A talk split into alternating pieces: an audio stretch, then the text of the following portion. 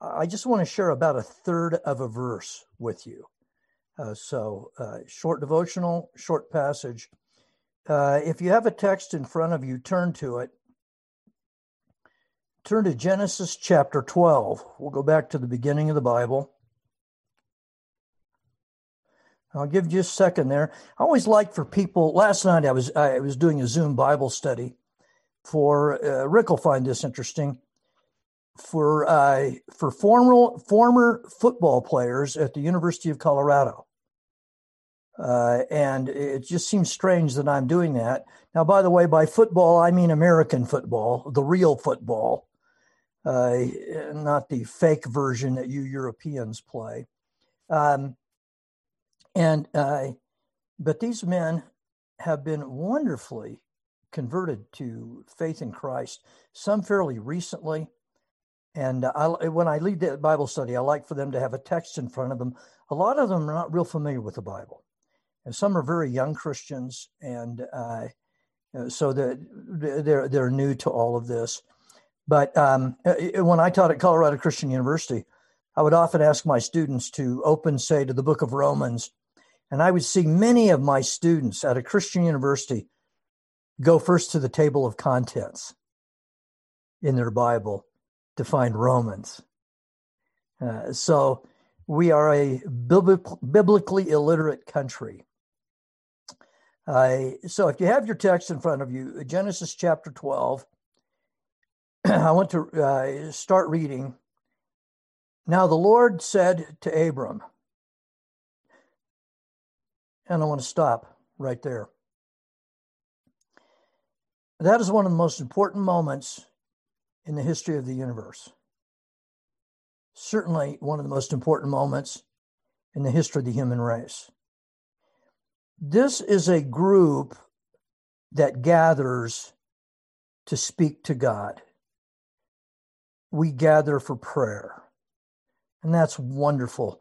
And our God invites us to come boldly into his presence and pray.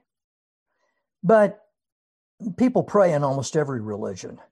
Uh, I was watching a man pray in Kathmandu, Nepal, and he uh, he was a Buddhist, and he would stand up. He had a, a piece of plywood in front of him, and he would kneel down and then go prostrate, and then go back up on his knees and stand up. And he would repeat that process hundreds, thousands of times. And he had worn grooves in the plywood where his, his knees moved. Uh, so he would pray. What's really strange about the Christian faith is not that we speak to God, although that's wonderful and it's what we're about in this group, but we have a God who speaks to us. We have a God who speaks to us, and no one else has that. No one else has the privilege of hearing from, from Almighty God. 4,000 years ago, after the events of the first 11 chapters of Genesis, Adam and Eve, the flood, all of that, there's a man living in the Middle East named Abram, and he was about 70 years old. He's about my age. And says God spoke to him. And that's one of the most important events in history because every blessing you and I enjoy in the world today is because God has spoken. God has revealed truth to us, which is the basis of every blessing we have. Last year, I published a book entitled Seven Ideas That Changed the World. And my argument is a fairly controversial argument, but I have defended it many times in front of intellectuals who don't agree with me. and my argument is these are the seven seven of the most important ideas that have ever existed. And no one would believe even one of them except that it had been revealed by Almighty God. And I would even talk to atheists at my university and I would tell them every important idea in your brain comes from your Christian heritage. Every important idea in your brain comes from the Bible. And so in that book, I listed seven of them. I was with a group of Chinese college professors in uh, Guangzhou at Peking University a number of years ago. And I was going to speak to them about something. I, you know, for the life of me, I can't remember what it was. But as we were sitting down, one of the uh, women, an English professor, said, Isn't the Bible a bunch of fairy tales? And I said to her, I said, No, it is not. And it's a good thing for you that it isn't. And I said, Does anybody here have a Bible? And, and several of them did. That was funny. At, at an American university, no one would. But in this Chinese university, several people had Bibles. And I said, I want us to read the first chapter of Genesis because four of the most important ideas in the history of the human race come from chapter one in Genesis. And I went through and I shared with this woman, I said, You read in this passage the most important statement ever made about women. And God made the statement. And this is what God said in Genesis 1:27. And so God created man in his image, male and female created he them. That's the most important statement in the history of the human race made about women. And what it says is that women have equal value with men. And Christianity and the cultures it produces are the only people who have ever believed that. Now, I see many women on the screen in front of me. Ladies, I want to say this to you you are the most privileged women who have ever lived in the history of the world. And the men on this screen consider you to be of equal value to themselves. But the reason we do that is because God has told us that.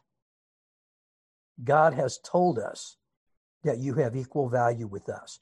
No one has ever believed that except people influenced by our speaking God. God spoke.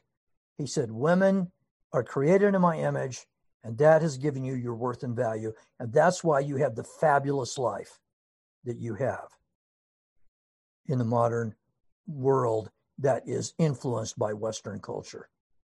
By the way, the first part of that verse is the single most important social statement ever made about the human race. So God created man in his image what we take from that, and I even noticed that in the prayer request this morning, someone is is uh, marching in front of a, an abortion clinic. That's a result of Genesis 1:27, where God says, "All human life has value in my sight." We call it the sanctity of life. The unborn, the Alzheimer's patient, men, women, black people, brown people, children, all have equal worth in the eyes of God because they've all been created in the image of God. And we are the only people who have ever believed that. And the only reason we believe it is because we have a speaking God. And he said, You have equal worth. You have equal worth and value. So, glory be to our speaking God. We are speaking to him in this gathering today because he first spoke to us. And he told us truths we wouldn't know any other way. And every blessing we have in life, not just religious blessing, material blessings, economic, political, scientific, technological, every blessing comes because we have a speaking God and Jesus Christ walked the earth. So I can connect those dots, I connect them in my book, but I just want you to know we have a speaking God, and He says you have infinite worth and value. I want to congratulate you this morning on being created in the image of God and having all that worth and value. And so during our prayer time today, let's just luxuriate in that.